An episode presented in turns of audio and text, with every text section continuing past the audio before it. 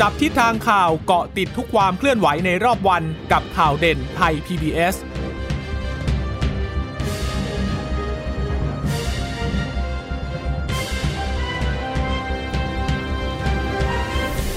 สวัสดีค่ะ ต้อนรับคุณผู้ฟังสู่ข่าวเด่นไทย PBS ค่ะ พบกันเป็นประจำทุกวันจันทร์ถึงศุกร์บ่ายๆ แบบนี้นะคะ อัปเดตข้อมูลข่าวสารที่เกิดขึ้นในรอบวัน เช่นเคยกับดิฉันจีราชาตายอย่างรัศมี วันนี้คุณชนชยนันท์รับหน้าที่นะคะ แทนคุณพึ่งนภาที่ติดภารกิจค่ะ ค่ะ สวัสดีคุณผู้ฟังค่ะ ค่ะอ่าก็ต้องเริ่มต้นกันด้วยสถานการณ์โควิด -19 นะคะ ซึ่งวันนี้เนี่ยก็3,000 เลขสูงๆ อย่างนี้มาหลายวันแล้วเกินแล้วนะคะ วันนี้ก็เป็นอีกวันที่อยู่ที่ระดับ 3,323 คนนะคะ ป่วยหนักต้อง1,200 อีกกับอีก 1 คน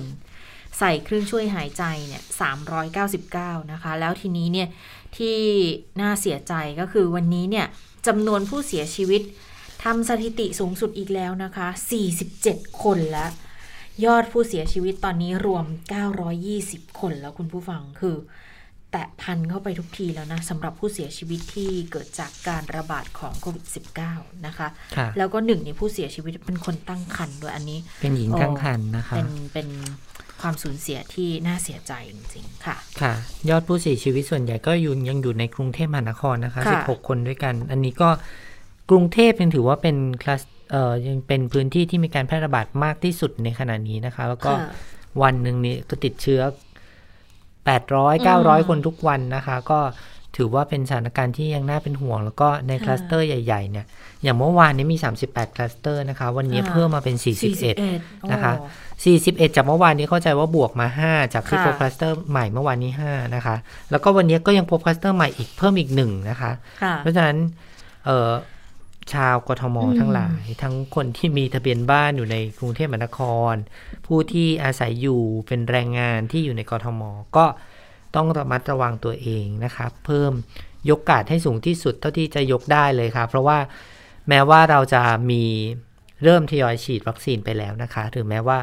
ใครเราอาจจะเบื่อคำพูดที่บอกว่าเอ้อเราทุกคนต้องตั้งการดสิต้องดูแลตัวเอง เราต้องย้อนกลับมาดูตัวเองเหมือนกันว่าค่ะวันนี้เราทำมาตรการ ที่เหมาะสมกับตัวเองพอหรือยังนะคะเพราะว่าอืมเชื้อเนี่ยตอนนี้ต้องบอกว่าอยู่ทุกที่จริงค่ะๆแม้แต่ในชุมชนหลาย ๆ ชุมชนเนี่ยตอนนี้เนี่ยมีผู้ติดเชื้อแล้วก็มีบางคนที่รอรอเตียง รอการเข้ารับการรักษาในระบบอยู่เหมือนกันนะคะ ถ้าใครได้ติดตามทางไทย PBS รายการไทย PBS สู้โควิดเนี่ยก็ยังเห็นก็จะได้เห็นว่ายังมีผู้ที่ ขอความช่วยเหลือเรื่องการรอเข้ารับการรักษาอยู่อีกจำนวนหนึ่งเหมือนกันนะคะค่ะเพราะว่าจำนวนผู้ติดเชื้อเนี่ยเพิ่มขึ้นเป็นรายวันทุกวันอย่างที่เราเห็น อย่างวันนี้น้ำหนักของผู้ติดเชื้อไปอยู่ที่ที่แม้ว่าจะมีเอ่อเรือนจำซะมากหน่อยนะคะพันสองร้อยกว่าคนใช่ไหมคะคุณจิราชตา ใช่วันนี้เนี่ยคือถ้าแบ่งนะถ้าถ้าติดเชื้อในประเทศก็ 2,000 ค่ะ คือ 2,000 ต้น 2,104 คน แต่ไปหนักเนี่ยเรือนจำ1,219คือคือมันจริง ๆ มันก็ไม่น่าแปลกใจหรอก เพราะเรือนจำเราก็ทราบเพราะว่ามันอยู่เป็นแล้การตรวจเชิงรุกเนาะแออัดอืมแล้วก็เวลาติดสักคนหนึ่งเนี่ยก็แพร่กระจายไปได้โดยเร็วโดยง่ายอยู่แล้ว แล้วทีนี้พอตรวจเชิงรุกก็เหมือนกับจับไปตรงไหนก็เจออะค่ะก็เลยตัวเลขก็เลยบางวันก็น้อย บางวันก็มาก แล้วแต่ว่ามีการตรวจเชิงรุกแล้วรายงานผลเข้ามาได้มากน้อยแค่ไหน วันนี้ก็เลยสรุปรวม ห้องขังเรือนจำเนี่ย 1,219 ก็เลยรวมดันยอดผู้ติดเชื้อรายใหม่ไป 3,000 กว่านะคะ แล้วก็สะสมเนี่ย ตอนนี้ดูตัวเลขแล้ว คือเราก็ไม่คิดนะว่าเราจะมาถึงจุดนี้เหมือนกันเนี่ยใช่ที่ตัวเลข 1 4 1 2 1 7 คนแล้วเนี่ย ถ้าเปรียบเทียบสถานการณ์โลกแสห้นะคะ ตอนนี้จากแรก ๆ เลยที่เราเริ่มมีผู้ติดเชื้อในประเทศเนี่ยอยู่ที่อันดับที่ร้อยกว่านะคะ ร้อยห้าร้อยสิบร้อยเก้าด้วยซ้ำไป ใช่ แต่ว่าวันเนี้ยเราปรับขึ้นมาเป็นอันดับที่84 84ของโลกแล้วนะคะนี่ไม่ใช่เรื่องที่น่ายินดีที่เราได้ลดคือเรานดับเคยทำได้นะคะดีในลักษณะที่ว่าอยู่ที่อันดับ115 116ก็เคยมีจาก190กว่าประเทศอย่างเงี้ย ซึ่งซึ่งก็ในอันดับร้อยกว่าเนี่ยมันก็ถือว่าเป็นอันดับที่ก็ถือว่าอยู่ในระดับที่ควบคุมได้นะคะแต่ว่า พอมาเจอวันนี้มันก็กระโดดพุ่งขึ้นมาเนี่ย ในระยะแค่เดือนกว่าๆเอง กลายเป็น 84 แล้วเนี่ย ใกล้ๆจะ 2 เดือนแล้วก็พุ่งขึ้นมาเป็น 84 แล้วยอดรวมเนี่ย จากตอนแรกเป็น20,000 กว่า ตอนนี้มันขึ้นมาเป็น1 4ื่นจะไอแสนสี่จะแสนห้าอยู่ในเร็ววันนี้แล้วนะคะ ทางที่จะทำได้ดีที่สุด ก็คงจะเป็นการยกกาดนั่นแหละ แล้วแต่ทีนี้มันก็อะไรก็เกิดขึ้นได้แล้วเราก็ไม่มั่นใจแล้วเราพยายามป้องกันตัว อยู่ในระดับที่เราคิดว่าน่าจะดีพอแล้วแต่ว่าด้วยความที่ดูตัวเลขแล้วเชื้อมันเหมือนอยู่รอบตัวตลอดอย่างเงี้ย เราก็ไม่รู้ว่าเราจะประคองตัวไปได้มากน้อยแค่ไหนยังคุยกันอยู่ว่า เอ๊ะฉันจะอยู่แบบไม่ติดเชื้อไปจนกว่าจะได้วัคซีนไหมอย่างเงี้จะยทันหรือเปล่าจะไม่ทันแหรือเปล่าใจกันได้นะคะวัคซีนคือวัคซีนเนี่ยได้ถ้าถ้าได้ฉีดก็ทราบกันดีอยู่แล้วนะคะ อันนี้ต้องย้ำกันอีกครั้งบอกว่า มันไม่ได้เป็นตัวที่จะป้องกันการติดเชื้อโดยสิ้นเชิงนะ ถูกต้อง คือคุณติดได้แต่ว่าถ้าคุณมีวัคซีนอยู่อะอาการ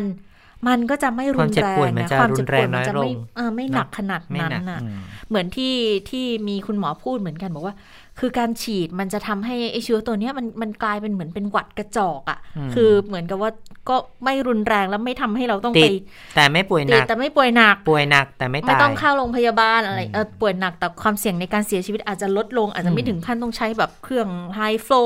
หรือว่าต้องสอดท่อแบบนั้นเนี่ยค่ะอันนั้นมันคงไม่ไม่ดีนะแล้วสมมุติถ้าคุณหนักแล้วคุณหายมาได้เนี่ย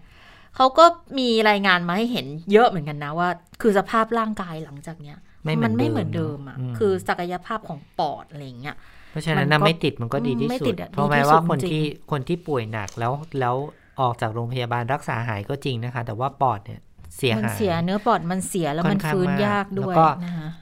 ล่าสุดเนี่ยอาจารย์นิติพัฒน์เจรกุลนะคะค่ะเป็นอาจารย์หมอที่ศิริราชเนี่ยศิริราชได้มีโอกาสอ่านโพสต์ของคุณหมอ คุณหมอก็เล่าให้ฟังว่ามันมีผลการทดลองเหมือนกัน เพราะว่าหญิงสูงวัยท่านหนึ่งติดเชื้ออแล้วก็ปรากฏว่า เชื้อเนี่ยหายไปแล้วค่ะแต่ว่าพอไปเอ็กซเรย์ปอดดู เพราะว่ามันเป็นฝ้าขาวหมดเลอืยมแล้วพอ CT สแกนลึกไปกว่านั้นนะพบว่าส่วนที่เสียหายมันไม่ใช่แค่ปอดนะคะ มันเป็นเส้นเลือดโอ้โหหลอดเลือดต่างๆ ทั้งหลอดเลือดเล็ก แล้วหลอดเลือดใหญ่เออเอออาจารย์หมอใช้คำว่ามันชอบ เชื้อตัวเนี้ยมันชอบ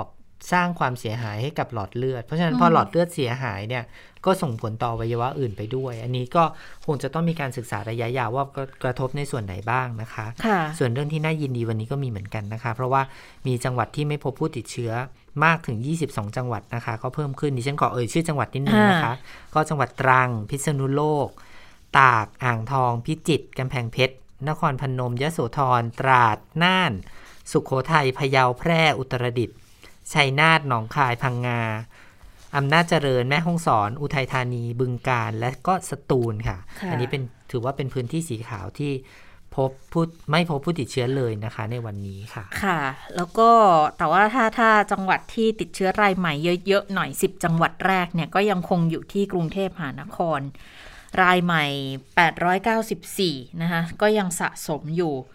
37,000นะคะ เฉพาะกรุงเทพนะอ่า สมุดปราการสะสม 24 ชั่วโมงเนี่ย281 รวมอยู่ 5,009เพชรบุรี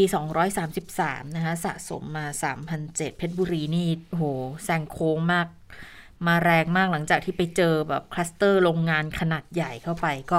สะสมขึ้นอย่างรวดเร็วเลยนะคะ นนทบุรี 1,129 ค่ะ สะสมอยู่ที่ 6,288 นะคะ ปทุมธานี 98 คนสะสม 3,200 กว่าอ่า สมุทรสาคร 59 ก็สะสมอยู่ 2,003นะมีชนบุรีเพิ่มอีก 52 ไปสะสมอยู่ที่ 4,393 เชียงราย 45 สะสมอยู่ 624 นครปฐม 35 สะสม 1,193 สงขลาเนี่ยเจอ 31 นะคะสะสมอีก 1,345 คน นี่ก็เลยอ่ากลายเป็นตัวเลขที่ ก็แทบจะเป็นตัวเลขส่วนใหญ่ของการค่ะติดเชื้อในวันนี้แล้วอะค่ะสำหรับกทมนะคะ ก็อย่างที่เรียนให้ทราบไปว่ามีวันนี้มี 41 คลัสเตอร์ด้วยกันนะคะ ก็คลัสเตอร์ใหม่อยู่ที่เขตทุ่งครุค่ะ เป็นโรงงานเย็บผ้า ก็ตอนนี้กำลังเข้าไปเร่งสอบสวนโรค แล้วก็ตรวจคัดกรองเชิงรุกนะคะ ในตอนท้ายของวันนี้อื้อหือเมื่อวานนี้มีปัญหาเยอะเหมือนกันนะคะ แล้วก็มีการพูดถึงเรื่องของระบบการลงทะ การลงทะเบียนฉีดวัคซีนหมอพร้อมนี่แหละ เพราะว่าตอนท้ายของการถแถลงเมื่อวานที่ผ่านมาเนี่ยในแพทย์ทวีสินวิษณุโยธินโฆษกสบคเนี่ยบอกว่าเออที่ประชุมสบคเนี่ยมีการพูดถึงการชะลอ การใช้ระบบหมอพร้อมออกไปนะคะ แล้วก็อธิบายให้ฟังว่ามันมีรูปแบบของการกระจายวัคซีนรูปแบบใหม่สองเรื่องเรื่องแรกเรื่องหมอพร้อม เรื่องที่สองเรื่องการกระจายวัคซีนรูปแบบใหม่ เรื่องหมอพร้อมเนี่ยบอกว่าชะลอออกไป โดยจะให้หมอพร้อมเนี่ยไปทำหน้าที่ในการติดตามผู้ที่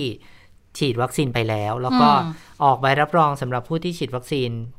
เสร็จทั้งสองเข็มนะคะ ก็คือหมายความว่าระบบไม่ได้หยุด แต่ว่าเออจะ หยุดรับการลงทะเบียนอืมเพราะฉะนั้นพอพูดแบบนี้ขึ้นมาปุ๊บเนี่ยคนเริ่มสับสนว่าเอ๊ะ แล้วตกลงยังไง 3 วันที่เหลือสำหรับคนที่ลงทะเบียนในกลุ่มผู้สูงอายุกับอืม7โรคกลุ่มเสี่ยงเนี่ยยังลงต่อได้ไหมนะคะ เพราะว่ามันเหลือระยะเวลาการลงทะเบียนอีกตั้ง 3 วันก็คืออืม27ถึง30 อะไรอย่างเงี้ยนะคะ เพราะว่าก่อนหน้านี้หมอพร้อมบอกว่า 31 จะเปิดให้ประชาชนทั่วไปได้ลงทะเบียนใช่ไหมคะทุกคนก็รอ แต่พอพอใกล้ถึงวันเนี่ยคุณหมอมาพูดแบบนี้ก็ก็เลยมีความสับสนขึ้นมามากพอสมควรเหมือนกัน แล้วก็มีการไปไต่ถามกันเมื่อวานว่าเอ๊ะตกลงยังไง เมื่อวานนี้คุณอนุทินบอกว่า ไม่ทราบเรื่องนี้ยังไม่ได้คุยนะคะปรากฏว่าเมื่อเช้านี้ ก็ไปถามรัฐมนตรีช่วยสาธิต ก็เหมือนกับว่า ถ้าถ้าพูดกันตามที่เราเห็นในข่าวนะคะ รู้สึกว่าเหมือนกับว่า ขาดการประสานงานระหว่างกันอืมทั้งทั้งที่ความเป็นจริงแล้วเนี่ยในสปกกทมเออสปกสปคกทมเนี่ยก็มีกระทรวงสาธารณสุขอยู่ด้วย แต่ว่ารัฐมนตรีทั้งสองท่านอาจจะไม่ได้นั่งอยู่ในกรรมการชุดนั้นนะนะคะ ก็เลยไม่ได้มีการพูดถึงเรื่องนี้กันขึ้นมาเหมือนกับข้อมูลยังส่งไปไม่ถึงพอไปถามวันนี้เนี่ย พอมีความสับสนแบบนี้ขึ้นมา ก็มีคนพูดถึงเหมือนกันบอกว่าเอ๊ะทำไมสบครีบพูดเรื่องนี้ขึ้นมาทั้งทั้งๆที่ น่าจะไปคุยกันให้เรียบร้อยก่อนว่า ตกลงแล้วต้องจะใช้ระบบไหนกันแน่ เพราะว่าวันนี้เป็นวันแรกที่กทมเนี่ยเริ่มให้ชาวกทมลงทะเบียน ฉีดวัคซีนนะคะอืมก็ก็เลยมีความสับสนกันว่า อ้าวแล้วคนทั่วไปต่างจังหวัดอื่นจะทำยังไงนะคะ วันนี้มีตอนท้ายเนี่ย คุณหมอทวีสินก็เลยก็เลยพูดเรื่องนี้ขึ้นมาค่ะบอกว่า เออ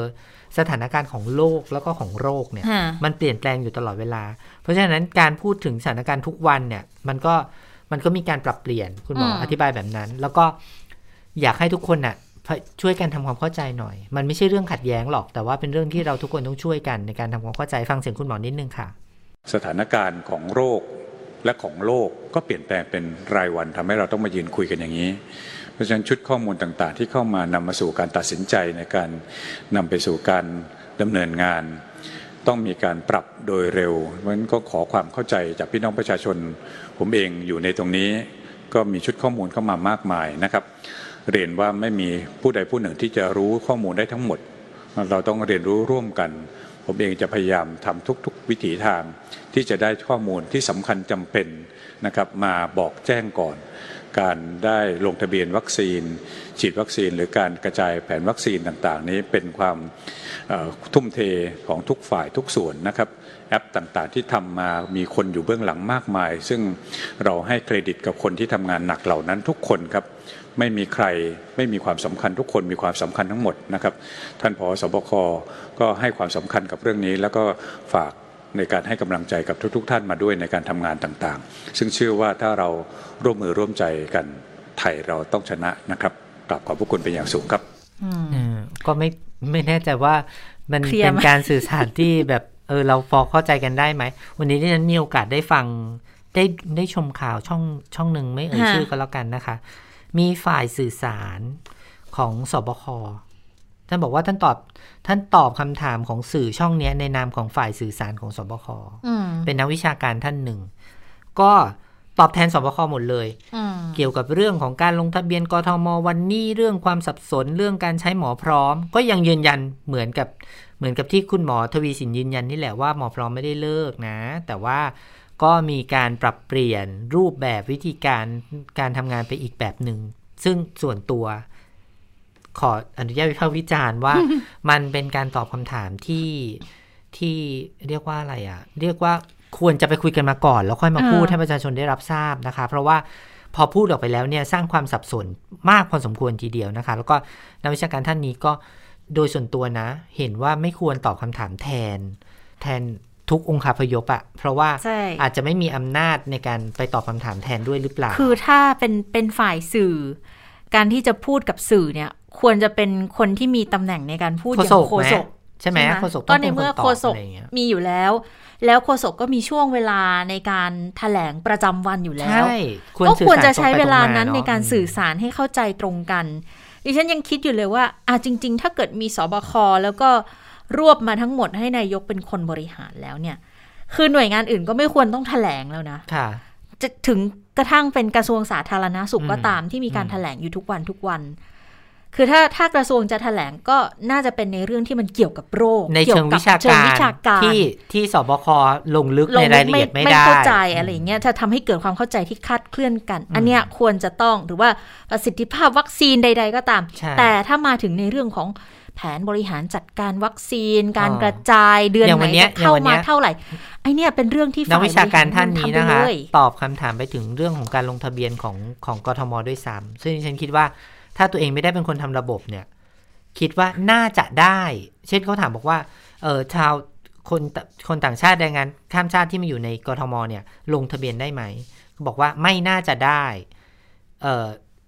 แล้วแรงงานในพื้นที่ที่อยู่ในกทม ที่ไม่ใช่คนกทมลงทะเบียนได้ไหม น่าจะได้ ซึ่งดิฉันคิดว่าเรื่องใด ๆ ก็มันตามสับสนจริงๆที่อะไม่ได้อยู่ในความรับผิดชอบของเรา แล้วตอบอืมคำถามไม่ได้ไม่ควรตอบค่ะค่ะ อันนี้สำคัญมาก เพราะอันนี้มันจะยิ่งทำให้เกิดความสับสนขึ้นไปอีกนะอืมเพราะวันเนี้ยคือเห็นชัดๆเลยว่า มันสับสนแล้วมันก็งุนคือตั้งแต่ที่คุณหมอทวีสินแถลงตั้งแต่เมื่อวานแล้วล่ะค่ะเกี่ยวกับเรื่องของการก็มีการชะถามลอคำถามนี้กันมาเรื่อยเนาะชะลอแล้วทีนี้ก็งงอ้าวสรุปยังไงเนี่ย แล้วลงไปแล้ว แล้วคนที่ได้คิวแล้ว แล้วคนที่เดินโดนเลื่อนอืมแล้วจะยังไงต่อล่ะ แล้วจะยังไงต่อไปอะให้ไปลงจังหวัด อ่าแล้วมันจะซ้ำซ้อนไหแล้วคำถามจะมีเกิดคำถามอะไรหนึ่งขึ้นะคุณเจริญชาตาที่มันที่เราเจอบ่อยมากเลย ตกลงเราต้องฟังใครเออวันนี้สื่อไปถามเหมือนกันแล้ว ถามคุณอนุทินเลยอ่าถามคุณอนุทิน รองนายกรัฐมนตรี แล้วก็รัฐมนตรีว่าการกระทรวงสาธารณสุขนี่แหละว่าตกลงแล้วต้องฟังใคร ฟังสบค ฟังกระทรวงหรือฟังใคร แล้วกระทรวงคุยกับสบคไหม หรือว่ายังไง คุณอนุทินบอกว่า สบค เป็นแม่งานอืมเป็นตัวหลัก สบคกำหนดนโยบายอ่าออกมา ส่วนงานอื่นจะต้องทำตามสบคเพราะว่าเป็นไปตามอำนาจตามกฎหมาย อันนี้ชัดเจนนะคะ ต่อไปก็คือสบคเราต้องฟังสบคส่วนเอ่อข่าวที่อันอื่นที่ออกมาต้องรีเช็คอีกรอบหนึ่งอืมแล้วก็ต้องเป็นไปตามนั้น ค่ะ วันนี้ก็เลยอะสรุปเข้าใจให้ตรงกันบอกว่าการการปรับเปลี่ยนตามสถานการณ์เนี่ยมันก็มีอยู่ตลอดเวลาอืมตามสถานการณ์โลก ตามสถานการณ์โรคระบาดที่มันเกิดขึ้นในประเทศ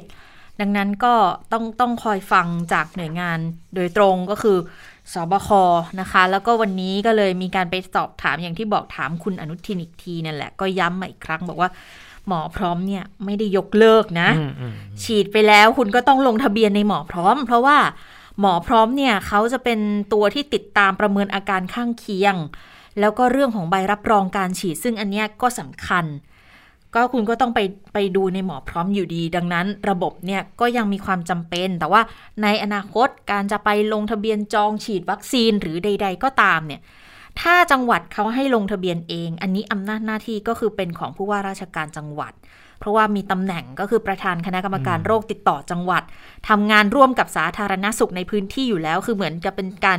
กระจายไปหน่วยย่อยแล้วทีเนี้ยไม่ต้องมารวบอยู่ในในแง่ของหมอพร้อมอันเดียวอะนะ ก็ ก็ชัดเจนไปบอกว่าอะคือหมอพร้อมเนี่ยมันจะยังคงมีบทบาทอยู่ โดยเฉพาะพอคุณจิ้มแขนไปแล้วเนี่ยค่ะฉีดวัคซีนจึ๊กคุณต้องมีการติดตามอาการไง คุณอยากได้ใบรับรองการฉีดวัคซีนคุณก็ต้องดูตรงนี้แหละค่ะที่เขาจะออกให้นะคะอ่าก็บอกว่ากรมควบคุมโรคไม่ได้ขัดขวางเลย แล้วก็เห็นด้วยกับการที่หน่วยงานเนี่ยจะนำประชาชนเข้าระบบให้ได้มากที่สุด กระทรวงเองก็มีแอปของอสมเขาช่วยดำเนินการให้กับประชาชนที่เขาไม่มีสมาร์ทโฟนอยู่แล้ว เออดิฉันก็เลยอยากรู้เลย แล้วอสมเขาจะต้องลงทะเบียนผ่านไหนๆให้กับประชาชนเขาหรือต้องเาฟังรายชื่จังหวัดมาก่อนเอารายชื่อมา เหมือนกับอืมที่อย่างที่หลายจังหวัดทำนะคะอ่าคืออสมไปเอารายชื่อไปเอารายละเอียดต่าง ๆ มาทำความเข้าใจกันเรียบร้อยแล้วว่าเขากำหนดเป็นชื่อไปเลยอืมแต่สุดท้ายแล้วก่อนฉีด ทุกคนจะต้องลงหมอพร้อมอยู่ดีอืม ซึ่งอืมก็จะเป็นโควต้าจังหวัดเป็นคนดำเนินการอืมให้ เพราะว่าจะต้องติดตามการอาการหลังการฉีดอยู่ดีนะคะอืมมีมีหลากหลายรูปแบบหใช่ลากหลายวิธีการโอ้ในการทำงานะะคือในจังหวัดตอนนี้นะคะ คือที่เป็นห่วงเป็นใยกันเนี่ยก็คือในจังหวัดเนี่ยยังมีปัญหาเรื่องนี้อยู่ว่า ตอนเนี้ยพอเห็นคนกทมเริ่มลงทะเบียนกันได้มีที่ฉีดแล้วเนี่ย หลายจังหวัดถาม อ้าว ฉันคนเออนครปฐมฉันน่ะล่ะเออฉันคนเพชรบุรี แล้วฉัน ฉันคนอันนี้ฉันจะต้องทำยังไง ฉันจะต้องสมุทรสาคร ฉันจะต้องไปลงที่ไหนอะไรยังไง คือนี่แหละค่ะคือความสับสนที่เกิดขึ้นจากการสื่อสารในวันนี้ ก่อนจะไปฟังเสียงคุณอนุทินนะดิฉันขอข้ามไปฟังเสียงคุณสาธิตนะอ่าเพราะว่าวันเนี้ยที่สภาอืมที่รัฐสภาเนี่ยคุณสาธิตไปอ่าไปที่สภาก็มีนักข่าวไปถาม บอกว่าอ้าวเอ่อพี่ตีรู้เรื่องหรือยังว่าเนี่ยเขาจะระงับหมอพร้อมไปก่อนอ่าเขาจะชะลอไปก่อนจะต้องทำยังไง แล้ว ที่ลงทะเบียนไว้เจ็ดกลุ่มเสี่ยงกับเอ่อผู้สูงอายุอะทำยังไงมีปัญหาหรือเปล่า คุณสาธิตบอกว่า ตัวเองเนี่ยไม่รู้ ไม่รู้ว่ามติสบคอันเนี้ยออกมาโดยที่หารือกับใครอะไรยังไงนะคะ เพราะว่าเป็นเป็นการพูดคุยกันในวงประชุม วงประชุมหนึ่ง ซึ่งคุณสาธิตไม่ได้อยู่ในคณะกรรมการชุดนี้ด้วยอืมนะคะ แต่ว่าก็ให้ข้อสังเกตมา บอกว่า เออ สบคควรจะต้องทำความเข้าใจกับประชาชนให้มากกว่านี้อืมก่อน อย่างที่เราคุยกันว่า เอ๊ะค่ะแล้วจะแล้วจังหวัดทำยังไง แล้วจังหวัดเขามีเออระบบในการรองรับให้ประชาชนได้ไปลงทะเบียนพร้อมหรือยัง เพราะว่าถ้าเกิดว่าสื่อสารแบบเนี้ยเลยอยากให้ศบคไปทำความเข้าใจก่อนฟังเสียงคุณสาธิตหน่อยค่ะ อย่างไรก็ตามที่ผมย้ำก็คือว่าจะอย่างไรก็ตามต้องมีความพร้อม และต้องสื่อสารเป็น single message และต้องให้ประชาชนได้รู้ว่าเขาจะต้องทำยังไง เช่น กรณีที่วันที่31ที่บอกว่าคนกลุ่มอายุอื่นที่ต้องไปลงทะเบียนกับหมอพร้อมได้แล้วเนี่ยถ้าบอกว่าชะลอเนี่ยนะเขาต้องทำยังไงครับนะครับไม่ใช่ประกาศแล้วไม่รู้ว่าเขาจะต้องไปทำยังไง เช่น ในจังหวัดนนทบุรีถ้ามีนนท์พร้อมเอ่อคนรู้แล้วก็ไปอาจจะลงทะเบียนที่นั่นได้ครับ แต่ว่าไปจังหวัดฉะเชิงเทรายังไม่มีฉะเชิงเทราพร้อม ยังไม่มีแอปพลิเคชันหรือไม่มีแพลตฟอร์มใดเนี่ย แล้วคนที่เขาอยากจะลงแล้วเขาต้องการจะฉีดวัคซีนเนี่ย แต่เขาจะต้องปฏิบัติตัวอย่างไรเนี่ย มันต้องมีความชัดเจนเสียก่อนถึงจะเอามาประกาศ เพื่อให้ประชาชนได้เข้าใจว่าในภาวะที่มีความสับสนแบบนี้ยิ่งเปลี่ยนแปลงยิ่งประกาศคนละแบบเนี่ยยิ่งทำให้มีความสับสน ผมคิดว่าในช่วงเวลาวันของวันนี้เนี่ยที่เราต้องพูดมีการพูดคุยกัน แล้วจะต้องเป็นการสื่อสารแบบ มีความชัดเจนว่าต้องทำยังไง แล้วก็ต้องเป็น single message ออกไปให้ประชาชนได้เข้าใจครับอืมค่ะอันอันนี้เนี้หลักสำคัญเลยนะอืมคุณ single message คือคุณสาธิตอะตรงใจเรานะ ในอืมการที่จะพูดแต่ทีนั้นก็แอบสงสัยนิดนึงว่าคุณสาธิตทำไมไม่คุยหลังบ้านก่อนนั่นคุณสาธิตอะถ้าพูดเรื่องนี้ในให้ให้นักข่าวที่สภานะคะ รับทราบแล้วก็เรารายการไทยพีบีสู้โควิดเนี่ยก็มีโอกาสที่จะ เข้าสายพูดคุยเข้าสายสัมภาษณ์เออเข้าสายพูดคุยกับคุณสาธิต คุณสาธิตก็อธิบายแบบนี้แหละ แล้วก็บอกว่าเดี๋ยวไปคุยกัน น่าจะได้อะข้อสรุปในวันนี้ว่าสรุปแล้วยังไง แต่ว่าโดยส่วนตัวเนี่ย โดยส่วนตัวดิฉันเห็นว่าหลังบ้านควรจะคุยกันให้เรีคุยยบให้ร้อยเสร็จก่อนก่อนเดี๋ยวเนาะค่อยมาพูดมาให้เพข่าวราะก็ได้ พูดทีละคนทีละคนอย่างเงี้ยมันสับประชาชนไปกว่สับสนนะเดิมอีกเพราะว่าอืมนี่รายการเนี่ยสัมภาษณ์ก่อนแถลงอีกนะ ก่อนอืมแถลงตอนตอนเที่ยงครึ่งของทางสบค่ะคใช่ใช่ตอนเช้าเรายังคุยกับเอ่อผู้ทีมคณะผู้จัดทำรายการเลยบอกว่าเอ้ยไม่ใช่เข้าสายคุณหมอคุณเอ้ยไม่ใช่คุณหมอขออภัยไม่ใช่เข้าสายคุณสาธิตเสร็จแล้วมาถึงคุณหมอทวีสินจะพูดออกไปมาอีกแถแบบลหงรือเปไปล่าอีกอย่างหนึ่งหรือเปล่านะอืมไม่ใช่มันจะเป็นอย่างนั้นมันจะยิ่งงงไปกันใหญ่ไหมปรากฏว่าก็คือหมอทวีสินไม่ได้พูดเรื่องนี้ไม่ได้พูดเรื่องนี้อ่าฮะเพียงแต่พูดในแง่ของการปรับเปลี่ยนนะมันมีอยู่ตลอดเวลาก็ อะสบายไปหนึ่งสบายใจไปหนึ่งเปล่าะว่าเราไม่ได้ไปเพิ่มความสับสนขึ้นมานะ ในเรื่องนี้อีนะกเรื่องอีกเรื่องอืมอีกเรื่องหนึ่งที่ที่พูดกันเมื่อวานนี้ก็คือเรื่องของการกระจายวัคซีนใช่ไหมค่ะคะว่ามีการปรับเปลี่ยนคุณหมอทวีสินก็พูดเรื่องนี้ด้วย ในระหว่างที่พูดเรื่องหมอพร้อมเนี่ยก็บอกว่ามีการปรับเปลี่ยนรูปแบบการกระจายวัคซีน แต่ว่าวันนี้นักข่าวก็ไปจี้ถามคุณอนุทินนะอ่าว่า ว่าการกระจายวัคซีนตกลงแล้วมันยังไงกันแน่ทำไมต้องนั่นน่ะสิ ในจังหวัดอะจัดสรรกันยังไงนะคะ เพราะว่าแล้วแล้วมันจะไปหารกันยังไงอะในจังหวัดอ่าอาหารกันยังไง ถึงจะลงตัวว่าจังหวัดไหนได้มากจังหวัดไหนอืมได้น้อยอืมอะไรอย่างเงี้ยนะคะ ตอนแรกคุณอนุทินบอกนักข่าวบอกว่า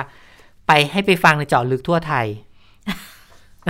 คือให้สัมภาษณ์ไว้ก่อนหน้าใช่นี้บกัอบกว่ารายการนี้แล้วคุณใช่ผู้ฟัง ไปฟังรายละเอียดจากอันนี้เลยแต่นักข่าวบอกว่าโอ้โหไม่ได้ค่ะท่านขอขออีกรอบหนึ่งนะคะ ก็เลยอธิบายมาแบบนี้ค่ะ ฟังเสียงคุณอนุทินเรื่องการกระจายวัคซีนค่ะ เริ่มมาจากท่านนายรัฐมนตรีกำหนดกรอบใหญ่มาก่อน ให้นำวัคซีนที่มีอยู่ในแต่ละเดือนตามการคาดการณ์นะ อันนี้เป็นประมาณการนะครับ อย่าไปฟิกว่าต้องเป็นแบบนี้นะ ทุกอย่างเป็นประมาณการ เอาตัวประมาณการวัคซีนมาหารจำนวนจังหวัด เมื่อหารจำนวนจังหวัดแล้ว หารเทียบอัตราส่วนประชากรในแต่ละจังหวัด เมื่อเทียบอัตราส่วนประชากรในแต่ละจังหวัดแล้ว ก็ให้นำเอาแฟกเตอร์ของการติดเชื้อ ติดเชื้อมาก ติดเชื้อน้อย เศรษฐกิจนะครับ ความจำเป็นเร่งด่วน แล้วแต่เหตุผลอะไรต่างๆ ซึ่งตรงนี้ก็จะมีการประชุมในที่ประชุมคณะทำงานในสบค แล้วก็กำหนดเป็นจำนวนวัคซีนที่จะส่งมอบไปยังแต่ละจังหวัดแต่ละหน่วยงาน แต่ละองค์กรนะครับ แล้วก็แจ้งมายังกระทรวงสาธารณสุข ว่าให้ดำเนินการจัดส่งวัคซีนไปในกลุ่มกลุ่มไหน จังหวัดไหน องค์กรไหนหน่วยงานไหน ตามที่สบคกำหนดมากรมควบคุมโรคในฐานะเป็นผู้เก็บ รักษาวัคซีนนี้ไว้ก็จะดำเนินการส่งไปตามที่ได้รับแจ้งมา แล้วก็ ในคณะทำงานสบคก็มีท่านปลัดกระทรวงสาธารณสุข ท่านอธิบดีกรมควบคุมโรค เจ้าหน้าที่ที่พร้อมที่จะให้ข้อมูลทั้งหลายในการประกอบการพิจารณา เพราะฉะนั้นอย่าไปบอกว่าไอ้นี่สบคสั่งมาเราต้องทำอะไรหรือไม่ใช่ เราร่วมกันทำงานในคณะทำงานเรียบร้อยแล้วนะครับเคาะร่วมกัน ตัดสินใจร่วมกัน แล้วก็มาในรูปแบบของสบคแล้วก็แจ้ง กระทรวงสาธารณสุขแจ้งกรมควบคุมโรคให้จัดส่งวัคซีนเท่านั้นเองก็ยืนยันบอกว่าเป็นก็เป็นแบบนี้มาแต่ไหนแต่ไรแล้วนะ ก็คือหารยาวแบบนี้แหละคูณ factor แล้วกรมควบคุมโรคก็จะส่งวัคซีนไปแต่ละจังหวัดเอง ทีนี้พอไปแต่ละจังหวัดแล้วก็เป็นหน้าที่ของผู้ว่าของนายแพทย์สาธารณาสุขจะต้องเป็นคนดูแลกระจายกันต่อแล้วแหละนะคะ ส่วนในเรื่องความชัดเจนอย่างแอสตราเซเนกาที่รอกันอยู่เนี่ยเมื่อไหร่จะได้ ก็ก็ยืนยันกันมาวันนี้บอกนักข่าวก็ไปมิถุนาจี้มิถุนานี่แหละอ๋อไปจี้มิถุนาถามมีที่30 วันอะนะถามทุกวันนะคุณธีรชะตาเรื่องเนี้ยค่ะถามส่งทุกวันเจ็ดมิถุนาตกลงยังไงคะเออยังไงเจ็ดมิถุนาคะตกลงยังไงคะอืมแต่ว่าอ้อมแอมแต่เมื่อวานนะคะค่ะเพราะว่าไม่ได้พูดเรื่องยี่ห้อวัคซีนอืมแต่พูดว่าทุกคนจะได้รับวัคซีนค่ะคุณอนุทินบอกแบบนี้ ทุกคนจะได้รับวัคซีนตามแผน ทุกคนจะได้รับวัคซีนตามแผน แต่พอถามว่า แอสตราเซเนกาล่ะใช่ไหมคะ อย่าพูดแบบนั้น เพราะไม่เคยพูดแบบนั้น คุณอนุทินบอกแบบนี้ ไม่เคยพูดว่าวันที่เจ็ดนี้จะต้องได้แอสตราเซเนกาอืมแต่บอกว่าจะได้วัคซีน ได้วัคซีน อะ โอเค เราเข้าใจกันไปเองว่าวัควัคซีนแอสตรานี่เป็นวัคซีนหลักของประเทศใช่ไหมแล้วสองยี่ห้อค่ะ เป็นวัคซีนหลักโอ้ยสองประสองยี่ห้อนอกนั้นเป็นทางเลือกอันนะนั้นเป็นทางเลือกหมดใช่ไหมอ่าอ่าก็ เจ็ดมิถุนาก็ก็แผนฉีดเนี่ยเราแผนคุณอนุทินบอกเราเราแผนฉีดเรามีทุกวันนะ คือฉีดตั้งแต่มีนานะ คือถ้าถ้านับเฉพาะวัคซีนแอสตราเนี่ยไม่มีไม่มีเฉพาะแอสตราทุกคนได้รับการฉีดตามจำนวนวัคซีนที่จัดสรรมา ประเด็นสำคัญเน้นย้ำก็คือ ประชาชนทุกคนได้รับการฉีด ผู้สูงอายุก็ไม่มีปัญหา เอ่อเพราะว่าอย่างวัคซีนที่เรามีอย่างซิโนแวคเนี่ยก็ครอบคลุม 18 ปีขึ้นไป จะอายุเท่าไหร่ก็ได้ทั้งนั้นทั้งแอสตราทั้งซิโนแวคนะคะไปฟังคำยืนยันจากคุณอนุทินกันอีกทีหนึงค่ะ ไม่มีเฉพาะแอสตราทุกคนได้รับการฉีดวัคซีน ตามจำนวนวัคซีนที่ได้รับการจัดส่งเข้ามาสิ่งสิ่งที่สำคัญคือประชาชนทุกคนจะได้รับการฉีดวัคซีน ก็ไม่มีปัญหาอะไรเพราะว่าวัคซีนที่โนแวคนี้ตอนนี้สามารถครอบคลุม กลุ่มอายุทุกทุกอายุตั้งแต่ 18 ขึ้นไปนะครับ ตอนนี้คนที่อายุ 18 ขึ้นไป จนถึงสูงอายุเท่าไหร่ก็แล้วแต่ก็สามารถที่จะรับวัคซีนทั้งแอสตราเซเนกาทั้งซิโนแวคได้นะครับ เพราะเพราะเปิดปลายแล้ว ตอนแรกซิโนแวค cap อยู่ที่ 60 ตอนนี้คณะกรรมการวิชาการนะครับ คณะกรรมการวัคซีน ก็ได้เปิดปลายเรียบร้อย เพราะฉะนั้นพี่น้องประชาชนก็ไม่ต้องกังวล รัฐบาลพูดแล้วว่า วัคซีนทุกชนิดที่จะจัดมาให้พี่น้องประชาชนก็คือวัคซีนที่มีคุณภาพสูงประสิทธิภาพสูง คุณภาพสูงประสิทธิภาพสูงเนี่ยเอาอะไรที่จะมาบ่งบอกจะมาชี้วัดได้นะคะ คือตอนนี้ก็มีตัวเลขที่เขาศึกษากันมา แล้วก็เริ่มมีการเปิดเผยกันมากขึ้นนะโดยเฉพาะที่ทำการฉีดในประเทศแล้วก็ติดตามผลดูภูมิคุ้มกันว่าเพิ่มมากน้อยแค่ไหนเนี่ยที่ที่เขามีการถแถลงไปก่อนหน้าก็คือที่ภูเก็ตเขาเขาเป็น sandbox อยู่แล้วใช่ไหมเขาก็นำร่อง ในการฉีดวัคซีนไปก่อนแล้วด้วยนะ ก็ตอนนี้เนี่ยภูเก็ตเขาดูแลซิโนแวคเนี่ย 2 เข็มประสิทธิภาพจะอยู่ที่ 83%ดังนั้นถ้าเกิดเร่งรัดฉีด 2 เข็มใน 2-3 สัปดาห์ภูมิคุ้มกันก็จะสูงขึ้น แล้วคุณอนุทินก็บอกว่า คือส่วนตัวเนี่ยก็ฉีดซิโนแวค2เข็มแล้ว มีไปพื้นที่เสี่ยงตลอดผลออกมาก็ยังดีอยู่จริง ๆ ในการถแถลงเนี่ยเขาจะมีเรื่องของอ เรื่องของการสร้างภูมิขึ้นมาด้วยว่ามันขึ้นมากี่เปอร์เซ็นต์กี่เปอร์เซ็นต์นะคะ แต่ว่าที่จะชัดเจนมากขึ้นอีกนิดนึงก็คือของทางสิริราช เขาก็เพิ่งจะออกมาเปิดเผยผลการวิจัยเบื้องต้นก็คือดูจากบุคลากรของโรงพยาบาลนั่นแหละ ที่ได้ฉีดไปแล้วนะ ของของสิริราชเนี่ยเขาได้ฉีดทั้ง a s t r a z เซ e c a แล้วก็ซิโนแวคด้วยนะคะ อาจจะรวมไปถึงประชาชนที่เข้าไปรับวัคซีนจากที่นั่นแล้วมีการติดตามอาการด้วยผลออกมาอย่างนี้ แอสตราเซเนกาเนี่ยเข็มที่ 1 ฉีดไป 3-4 สัปดาห์ มาดูภูมิ ภูมิคุ้มกันเนี่ยจะสูงเทียบเท่ากับคนที่หายป่วยจากโควิด -19 เลยนะคะ ส่วนซิโนแวคเนี่ยคนที่ฉีดเข็มที่ 1 ไป ปรากฏว่าร้อยละ 75 ของกลุ่มที่ฉีดไปแล้วนะคะ ภูมิคุ้มกันจะสูงเทียบเท่าคนที่หายป่วยจากโควิด -19 แล้วพอมาดูซิโนแวคเข็มที่ 2 เนี่ย ทุกคนเลยค่ะที่รับวัคซีนไปคือร้อยเปอร์เซ็นต์เลยนะ ภูมิคุ้มกันจะสูงเท่ากับคนที่หายป่วยจากโควิด -19 มาแล้ว อันนี้ก็จะแสดงให้เห็นว่าฉีดแอสตราเข็มที่ 1ซิโนแวคครบ 2 เข็ม ภูมิคุ้มกันคือสูงเทียบเท่ากับคนที่หายป่วยจากโควิด -19 อ่านผลออกมาได้บอกว่าทั้ง 2 ชนิดเนี่ยน่าจะป้องกันโรคโควิด -19 ได้ดี ส่วนอาการไม่พึงประสงค์เป็นยังไงบ้าง เขาบอก 75%มีอาการไม่พึงประสงค์เล็กน้อย อย่างปวดเมื่อยกล้ามเนื้ออ่อนเพลียมีไข้ปวดศีรษะอาการพวกนี้เนี่ยหายได้เอง แต่ไปพบงี้กลุ่มที่ฉีดแอสตราเซเนกาค่ะมีอาการไม่พึงประสงค์ค่อนข้างมากกว่ากลุ่มที่ฉีดซิโนแวคโดยเฉพาะในคนที่อายุน้อยก็คือน้อยกว่า 30 ปี แต่อันนี้เนี่ยมันต้องโยงไปก่อนหน้านี้ที่คุณหมออะไรนะกันคุณหมอผู้หญิงกุลกัญญากุลกัญญาอ่าคุณหมอคุณกัญญาของซิริราชอะค่ะ ก็เคยเคยเคยพูดเคยให้ข้อมูลมาเหมือนกัน บอกว่า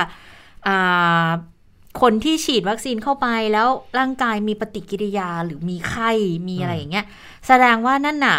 มันทำงานดีนะ เพราะว่ามันไปกระตุ้นภูมิในร่างกายให้ออกมาต่อต้านเพราะอย่าลืมว่าวัคซีนมันก็คือการฉีดเชื้อเข้าไปในร่างกายทำให้เราเพื่อกระตุ้นให้เกิดภูมิ ดังนั้นคนที่มีไข้เนี่ยแสดงว่าร่างกายคุณแข็งแรง คุณถึงมีภูมิออกมาต่อต้านได้มาก ดังนั้นให้มองว่าเป็นเรื่องที่ดีนะ ในการที่มีมีภูมิคุ้มกันในร่างกายเนี่ยมันกระตุ้นการทำงานได้มากกว่า ก็เลยก็ก็น่าจะตีความได้แหละว่าอย่างแอสตราเซเนกาก็คงจะไปกระตุ้นภูมิได้เยอะเยอะขึ้นกว่าทางทางของซีโนแวคด้วยหรือไม่นะคะ อันนี้แค่ตั้งข้อสังเกตเฉยๆนะ แต่สิ่งที่พบมันมันก็ออกมาในแง่นี้ แต่ถ้าไปดูภูมิคุ้มกันที่จะมีต่อสายพันธุ์ต่าง ๆ อย่างเงี้ย สายพันธุ์อังกฤษแอฟริกาอินเดีย อันนี้ ต้องดูผลต่อไปนะ คือยังไม่สามารถที่จะให้ข้อมูลณขณะนี้ได้ค่ะ ต้องเก็บข้อมูลไปด้วยนะคะ แล้วก็อีกเรื่องหนึ่งที่วันนี้พูดถึงกันมาก ๆ เลยก็คือ ถูกนำไปพาดหัวข่าวด้วยนะคะหนังสือพิมพ์หลาย ๆ ฉบับก็นำไปเล่นก็คือเรื่องของราชวิทยาลัยจุฬาภรณ์นะคะ ที่จะ มีประกาศทางราชกิจจานุเบกษาออกมาว่า สามารถที่จะจัดหาวัคซีน หรือว่าอุปกรณ์เวชภัณฑ์ยาเกี่ยวกับการรักษาโรคโควิด -19 เนี่ยได้นะคะ โดยก็แยกออกไปได้ด้วยตัวเองเลยนะคะ เรื่องนี้ก็ก็เขาเรียกว่าอะไรอะมิก็บางส่วนก็มองว่าเป็นความหวัง บางส่วนก็มองว่า เอ๊ะเป็นปัญหาหรือเปล่าทำไมทำงานแยกกันนะคะ ไม่เป็น ไม่เป็นองค์คาพยพเดียวกัน ไม่เป็นอันหนึ่งอันเดียวกัน ก่อนหน้านี้เคยมีคนไปถามคุณอนุทิน แล้วคุณอนุทินบอกว่าเดี๋ยวต้องไปถามท่านรองวิษณุท่านรองวิษณุเครืองามว่าว่ายังไงวันนี้นักข่าวเจอคุณอนุทินก็เลยถามว่า กรณีเรื่องนำเข้าวัคซีนของราชวิทยาลัยจุฬาภรณ์อะว่ายังไงนะคะ คุณอนุทินบอกว่าก็ยังไม่ได้รับข้อมูล หรือว่าเเรื่องนี้เลยก็เลย จะต้องเดี๋ยววันนี้ตอนช่วงบ่ายๆเย็นๆจะไปเจอคุณอนุทินก็เลย เอ้ย ขออภัย ต้องไปเจอท่านรองวิษณุก็เลยจะถามท่านอีกทีหนึ่งว่า ตกลงแล้วที่มาที่ไปหรือว่าอะไรมันเป็นยังไงกันแน่นะคะ แต่ว่าถ้าไปดูที่คำแถลงเรียกว่าคำแถลงได้ไหม เรียกว่าเป็นคำชี้แจงจากรองศาสตราจารย์นายแพทย์นิธิมหานนท์นะคะ ท่านเป็นเลขาธิการราชวิทยาลัยจุฬาภรณ์ท่านเป็นศาสตราจารย์ในแพทย์ ก็บอกว่าตามที่มีข่าวประกาศของราชวิทยาลัยจุฬาภรณ์ในราชกิจจานุเบกษา ก็ขอขออธิบายให้ทุกท่านเข้าใจตรงกันตามนี้ว่า 1. การที่ราชวิทยาลัย จะมาช่วยจัดหาวัคซีนตัวเลือกมาให้ เมื่อวัคซีนที่ผลิตในประเทศไทยผลิต และใช้ได้เพียงพอในการป้องกันการระบาดแล้ว ทางราชวิทยาลัยก็จะค่อยๆ ลดปริมาณวัคซีนตัวเลือกลง เช่นเดียวกับยาเวชภัณฑ์อื่น ๆ ที่สามารถผลิตได้ในประเทศไทย ยืนยันว่าราชวิทยาลัยสนับสนุนผลิตผลิตภัณฑ์ในประเทศ โดยคำนึงถึงสุขภาพของประชาชนเป็นที่สำคัญนะคะสำนักงานราชวิทยาลัยเป็นส่วนหนึ่งที่ยังต้องดำเนินการตามกฎหมายที่เกี่ยวข้องในเรื่องการผลิตการนำเข้า รวมทั้งการให้อนุญาตเรื่องผลิตภัณฑ์ทางการแพทย์ และสาธารณสุขในภาวะฉุกเฉิน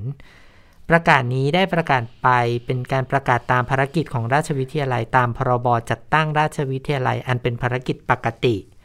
ในส่วนของประกาศนี้เป็นไปตามความเห็นของสภาราชวิทยาลัยจุฬาภรณ์เพื่อให้เป็นเครื่องมือสนับสนุนรัฐบาลและกระทรวงสาธารณสุข ซึ่งเป็นหน่วยงานหลักของประเทศ โดยใช้ศักยภาพของราชวิทยาลัยในเรื่องการวิจัย งานวิชาการแล้วก็การประสานงานติดต่อกับต่างประเทศนะคะ ราชวิทยาลัย และกระทรวงสาธารณสุขทำงานประสานงานกันในเรื่องต่างๆ มาก่อนหน้านี้แล้ว เพื่อสุขภาพ และก็สาธารณสุขที่ดีของประเทศไทยค่ะ ก็ยืนยันออกมาในรูปแบบนี้ ก็เดี๋ยวเผื่อบางท่านไม่ได้ตามนะคะ ก็คือ ก่อนหน้านี้มีมีข่าวมาว่าเรื่องการนำเข้าวัคซีนเกี่ยวกับวัคซีนซินโนฟาร์มนะคะ ก็อาจจะมีอีกหนึ่งยี่ห้อสำหรับถ้าเกิดว่ามีการจัดหาเข้ามาได้แล้วเนี่ยก็เป็นวัคซีนทางเลือกอีกตัวหนึ่งที่ทางราชวิทยาลัยจุฬาภรณ์จะเป็นผู้ดำเนินการค่ะ เห็นตอนแรกบอกว่าจะมีการถแถลงข่าวในวันพรุ่งนี้ช่วงบ่ายนะคะ เดี๋ยวรอดูกันอีกทีนึงว่าเออจะมีความคืบหน้าอย่างไร เพราะว่า ในชื่อที่ส่งให้นักข่าวเนี่ย บอกว่ามีคุณอนุทินร่วมแถลงด้วย แต่พอวันนี้ไปถามคุณอนุทินคุณอนุทินบอกว่า ยังไม่ได้คุยเรื่องรายละเอียดเลยอาจารย์วิษณุเลยเออก็เลยไม่รู้ว่าตกลงแล้วยังไงกันแน่เดี๋ยวรอดูพรุ่งนี้ช่วงบ่ายๆจะชัดเจนมากกว่านี้นะคะ ค่ะ แต่ว่าส่วนตัวดิฉันก็คิดว่าก็เป็นเรื่องดีนะ ที่จะมียี่ห้อหนึ่งใช่ไหมผมว่าเพราะว่าคนจีนเนี่ยส่วนใหญ่เขาก็ฉีดซิโนฟาร์มกันนะแล้วก็เขาก็คุมกันอยู่นะ ในประเทศเขาตอนนี้ก็ พบผู้ติดเชื้อจำนวนน้อยมากนะคะ น้อยกว่าเราซึ่งแซงเขาไปไกลแล้วคือซึ่งซึ่งซึ่งเออมันเห็นชัดเจนละว่าหลาย ๆ ประเทศที่เขาการกระจายวัคซีนเขาค่อนข้างดีนะตัวเลขการติดเชื้อคือคือลดเลยลดห่ฮวบฮวบเลย ที่เห็นชัดเจนมาก ๆ ก็คืออังกฤษ อังกฤษที่เขาฉีดแอสตราเซเนกากับไฟเซอร์เนี่ย คือมันกลายเป็นว่าเราเราถูกเล่นเป็นวัคซีนชาตินิยมกันนะคุณ เพราะว่าบางประเทศก็บอกว่า อ้าวนี่ไงยี่ห้อนี้ดีต้องฉีดยี่ห้อนี้สิ ถ้าเข้าประเทศฉันนั่นจะไม่ให้เข้าประเทศนะ จีนไม่ยอมรับวัคซีน จากตะวันตกตะวันตกไม่ยอมรับวัคซีนจากจีนจนกลายเป็น การนำมาเนาะกลายเป็นวัคซีนชาตินิยมอะมันเป็นการเมืองระหว่างประเทศนะเออ ก็เลยกลายเป็นว่าอ้าวเราเราเราบางทีเราก็กลายเป็นเหยื่อของของพวกนี้เหมือนกันนะคะ เพราะว่าส่วนตัวเชื่อว่า วัคซีนที่ไม่ปลอดภัยมากเพียงพอ ถึงแม้ว่าจะเป็นวัคซีนฉุกเฉินก็ตามเนี่ย ประเทศต่างๆ คงไม่เอากล้าไปฉีดให้ประชากรของตัวเองหรอกนะคะมันต้องดูในแง่ที่กระทั่งว่าบางตัวเนี่ย ยังอยู่ระหว่างทดลองก็ยังต้องเอาไปใช้ในบางประเทศเพื่อให้ได้ผลออกมาเลยว่ามันเป็นยังไง ทุกยี่ห้อนะไม่ใช่ยี่ห้อใดยี่ห้อหนึ่งเราก็ต้องเรียนทุกท่านให้ทราบเลยว่า ทุกยี่ห้อเกิดอาการแพ้ได้หมดมีหมดค่ะ เพียงแต่ว่ามันจะได้รับการรายงานออกมามากน้อยแค่ไหน แล้วมันจะหาตัวพิสูจน์ได้ ชัดเจนแค่ไหน ที่ผ่านมาอาจจะไม่มีคนทราบว่าอย่างวัคซีนแค่หวัดใหญ่ก็มีคนเสียชีวิตเพราะวัคซีนแค่หวัดใหญ่ ปีปีหนึ่งหลายคนเหมือนกันแล้วการจะสืบทราบว่าสาเหตุมันมันชี้ชัดมาจากวัคซีนเนี่ยมันคือคือมันยากนะ เพราะว่าบางคนขึ้นอยู่กับอาการก่อนหน้าของแต่ละบุคคลด้วยนะคะดังนั้นมันก็เลยเป็นปัจจัยที่มันเยอะมากหลากหลายมากนะ แต่ว่าสิ่งที่มันชัดเจนก็คือ ก็เหมือนกับที่คุณหมอหลายคนเขาพูดแหละว่าเออฉีด มีประโยชน์มากกว่าการไม่ฉีดนะกระทั่งองค์การอนามัยโลกก็ออกคำแนะนำในลักษณะนี้มาเหมือนกัน ก็ก็รอแค่ว่าเราจะได้ฉีดกันเมื่อไหร่นะเพราะตอนนี้ก็ต้องยอมรับว่าความสับสนเนี่ยมีอยู่เยอะแล้วมีอยู่มากจริงเพราะอย่างขนาดโรงพยาบาลใหญ่ๆเนี่ยโรงพยาบาลสนามของธรรมศาสตร์เนี่ยเขาบอกว่า ตอนนี้เนี่ยหลังจากที่มีความสับสนในเรื่องของหมอพงหมอพร้อมเนี่ยนะคะ เขาบอกเขายุติ call center จองวัคซีนเลยนะ คือ คือต้องรอความชัดเจนก่อนอ๋อเพราะเพราะเขากังวลว่าอ้าวแล้วที่ห้าหมื่นเจ็ดคนที่จองมาแล้วเนี่ยห้าหมื่นเจ็ดพันคนที่เขาจองมาแล้วเขาจะได้ฉีดวัคซีนอะไรยังไงเมื่อไหร่นะคะ เพราะว่าทั้งทั้งๆที่ตอนต้องนี้รเนี่ยอการกระจายเออต้องรอการวัคซีนกระจายใช่ไหมวัคซีนทุกอย่างให้ใหม่หมดเลย โดยเฉพาะพอบอกว่าให้หมอพร้อมให้ชะลอการลงทะเบียนเอาไว้ก่อนเนี่ย พอชะลอปุ๊บอ้าวแล้วที่ลงไปแล้วที่จะมาฉีดที่เขาห้าหมื่นกว่าคนเนี่ย จะได้ไหม แล้วก็ทั้งๆที่ตอนนี้เขาเตรียมศูนย์รับวัคซีนไว้พร้อมแล้วนะ เขาจะใช้ยิมสี่คือพร้อมและได้วันละสองพันคน เหลืออย่างเดียวก็คือไม่ชัวร์ว่าจะมีวัคซีนมาฉีดให้กับประชาชนอันไหมเนี้ยดิฉันคิดว่าอันนี้จะเป็นข้อพิสูจน์อย่างหนึ่งนะ คุณจิรชาเอตาอเพราะว่าทุกคนที่ให้ข่าวกับนักข่าวที่ตอบผ่านสื่อมาเนี่ย พูดตรงกันหมดว่าการกระจายวัคซีนยังเป็นไปตามแผนเดิมนะคะ แล้วก็ วัคซีนจะมาในเดือนมิถุนายน มีวัคซีนฉีดให้กับประชาชนแน่หรือเปล่าๆนะคะ ก็ต้องดูว่าเนี่ยโรงพยาบาลธรรมศาสตร์นี้จะได้รับการจัดสรรวัคซีนใช่ตามแผนเดิมหรือไม่ อันนี้ต้องเออรอดูเลยนะคะ แล้วมันไม่มีแค่นี้ เพราะโรงพยาบาลเอกชนเนี่ย คือตอนนี้เขาก็ออกมาพูดแล้วเหมือนกันนะเขาก็บอกว่า เอออันนี้เนี่ยเขาต้องต้องบอกก่อนเลยว่ากลุ่มอายุ 18ถึง59 ปีที่เป็นกลุ่มบุคคลทั่วไปเนี่ยนะ ยังไม่สามารถลงทะเบียนรับวัคซีนที่โรงพยาบาลได้ค่ะเพราะว่าจากการลงชะลอลงทะเบียนหมอพร้อมในในพื้นที่กรุงเทพนี่แหละ เนื่องจากจะมีการปรับแผนอะไรต่างๆ นานากลุ่มโรงพยาบาลเอกชนคุณฟังนะโรงพยาบาลอะไรมั่งพญาไทเปาโลโรงพยาบาลใหญ่ๆ ทั้งนั้นเลยนะอืมเขาก็ชี้แจงเลยบอกว่า ขอชะลอลงทะเบียนหมอพร้อมในพื้นที่ก่อนนะ เพราะว่าเขาจะให้ไปลงไทยร่วมใจใช่ไหม ดังนั้นเอ่อระบบนี้เนี่ย เขาจะเป็นการจองฉีดสถานที่ฉีดนอกโรงพยาบาลของกทมนะอืมยี่สิบห้าแห่งค่ะดังนั้นก็เลยบอกว่าขอความชัดเจนก่อนดังนั้น หยุดการลงทะเบียนกลุ่มนี้ไว้ก่อนเลยนะคะอืมก็เท่ากับว่าต้องเน้นนะ พื้นที่กรุงเทพ อันนี้ในส่วนของโรงพยาบาลในกรทมเออเอกชนในกรทมนะคะ ก็ยังมีความสับสนอยู่นะคะ ค่ะอันนี้ดิฉันขอแจ้งข่าวนิดนึงมีลูกจ้างขององค์การทหารพันศึกที่ปฏิบัติหน้าที่เป็นเป็นคนแลกบัตรค่ะนะคะ ที่ ผู้ที่เข้ามาติดต่อในรัฐสภาอ๋อขออภัยที่ทำเนียบรัฐบาลทำเนียบค่ะนะคะ ก็ติดโควิด -19 นะคะ ปฏิบัติหน้าที่แลกบัตรให้ผู้ที่เข้ามาติดติดต่อราชการที่ตึกบัญชาการหนึ่งนะคะ ภายในทำเนียบรัฐบาล ถูกพบว่าติดเชื้อโควิด -19 เมื่อวานนี้นะคะ ก็ถูกกักตัวแล้วก็ส่งตัวไปโรงพยาบาลทันที เจ้าหน้าที่รายนี้ก็ปฏิบัติหน้าที่ล่าสุดเมื่อวันที่ 25 พฤษภาคมนะคะ เป็นวันที่มีการประชุมคณะรัฐมนตรีด้วยนะคะ ก็เริ่มมีคือคือวันที่ 25เนี่ยทำเนียบเริ่มผ่อนปรนมาตรการด้านสาธารณสุขนะคะ ก็เริ่มให้อนุญาตให้สื่อมวลชนเนี่ยเข้าไปภายในทำเนียบรัฐบาลได้บางส่วนนะคะ รวมถึงให้เจ้าหน้าที่บางส่วนเนี่ยเข้ามาปฏิบัติหน้าที่ภายในทำเนียบรัฐบาลได้ตั้งแต่วันที่ 24 ปรากฏว่าวันที่ 25 พบ เจ้าหน้าที่ ขององค์การลูกจ้างขององค์การทหารบันศึกค่ะที่ทำหน้าที่แลกบัตรเนี่ยติดเชื้อไปแล้วหนึ่งคนนะคะ ค่ะ แต่แต่ไม่น่าจะมีปัญหาเท่าไหร่หรอกเพราะว่าอืมคืออย่างน้อยๆคนที่ทำงานในทำเนียบก็บางส่วนเขาได้รับแต่จวัคริซีงนๆถ้าใครไปอนข้งเยอะแล้วถ้าล่ะใครไปก็คงเขาก็คงจะรู้ว่าคนที่เข้าประจำที่มีบัตรอยู่แล้วเขาไม่ต้องไปแลกไม่บัตต้อรงแลกนะคะบัตรก็แสดงว่าคนที่มีความเสี่ยงก็คนที่ คนคือคนที่ต้องไปแลกบัตรที่ไม่ใช่ขาจรนะคะเออไม่ใช่เออขาประจำที่เข้าไปทำงานอยู่แล้วขานะจคะรเนี่ยอาจจะต้องสังเกตอาการตัวเองก่อนนะคะอือ่ามนี่มาดูเรื่องการลงทะเบียนนิดนึงนะของของไทยร่วมใจอันนี้ย้ำว่าของกทมเท่านั้นนะคะ ก็วันนี้เกิดความสัคืบอสเข้านกันใจเยเลยอะเนาะว่าจะต้องสับสนกันเยอะแน่ๆนะเพราะว่าช่องทางในการลงทะเบียนเนี่ยมันเยอะ แล้วอะไรที่มันเกิดในกรุงเทพเนี่ยบางทีก็ต้องยอมรับว่ามันก็เป็นข่าวไปทั่วประเทศเออแล้วอาจจะทำให้เกิดรู้สึกว่าเป็นศูนย์งงกลางก็ได้บอกว่าเป็นศูนย์กลางบอกว่า อ้าวลงทะเบียนร้านสะดวกซื้อได้ แล้วพื้นที่ต่างจังหวัดเขาจะอ่าไปลงกันด้วยหรือเปล่า คือ อันนี้ต้องย้ำว่าเฉพาะของกทมค่ะนะคะ เป็นระบบของ วันนี้กทมหลายคนดิฉันน่ะได้มีโอกาสลงทะเบียนผ่านแอปพลิเคชันเป่าตังค์แล้วก็ประสบความสำเร็จในการลงทะเบียนอ่าเรียบร้อยแล้วเนื่องจากว่าดิฉันน่ะเคยใช้ใช้แอปพลิเคชันเป่าตังค์ค่ะผ่าน ผ่านโครงการสองโครงการอืมของของคนละครึ่งใช่ไหมรัฐบาลก็คือคนละครึ่ง แล้วก็โครงการเราเที่ยวด้วยกันอ่าดิฉันก็เลยมีแอปเป่าตังค์อยู่แล้ว ก็เลยลงผ่านแอปเป่าตังค์ปรากฏว่าสะดวกนะคะคุณจินแล้วชะตาไม่ยากใช่ไม่ยากไม่ต้องกรอกข้อมูลเยอะก็คือใส่ข้อมูลแค่ที่อยู่ของเราแล้วก็บุคคลอ้างอิงที่เราต้องการให้ไปติดต่อในกรณีฉุกเฉินเท่านั้นเองนะคะ แล้วก็ปรากฏว่าส่งพอบันทึกข้อมูลลงไปเรียบร้อยเนี่ยรอสักประมาณ 20 นาทีนะคะ เขาก็มีในช่วงเวลาการกรอกข้อมูลก็มี OTP มีอะไรนะคะ ซึ่งเราก็กรอกไปตามตามระบบ OTP ไม่ได้มาช้านะ ก็คือมามาทันทีเอมันอจะมาได้ทันปุ๊บทีเลยแล้วอ่าก็คือไม่ได้มีปัญหาเรื่อง OTP ลงไปเรียบร้อย รอประมาณ 20 นาทีเนี่ยเขาบอกว่าเดี๋ยวให้รอเอ่อรอ SMS มายืนยัน ปรากฏว่าพอเราคลิกกลับเข้าไปดูในแอปเนี่ยเขาก็ให้เราเลือกสถานที่ได้เลยว่า เราจะไปรับบริการการฉีดที่ไหน เลือกสถานที่เรียบร้อย ก็เลือกวันที่อืมนะคะ เลือกวันที่ที่เราสะดวกที่จะไป ปรากฏว่าได้เร็วพอสมควรนะคะ ก็ค่ะในเดือนมิถุนายนเลย ก็เลยเอาโพสต์ที่ตัวเองลงทะเบียนสำเร็จนี่แหละ โพสต์ลงไปใน Facebook ส่วนตัวของตัวเอง ปรากฏว่า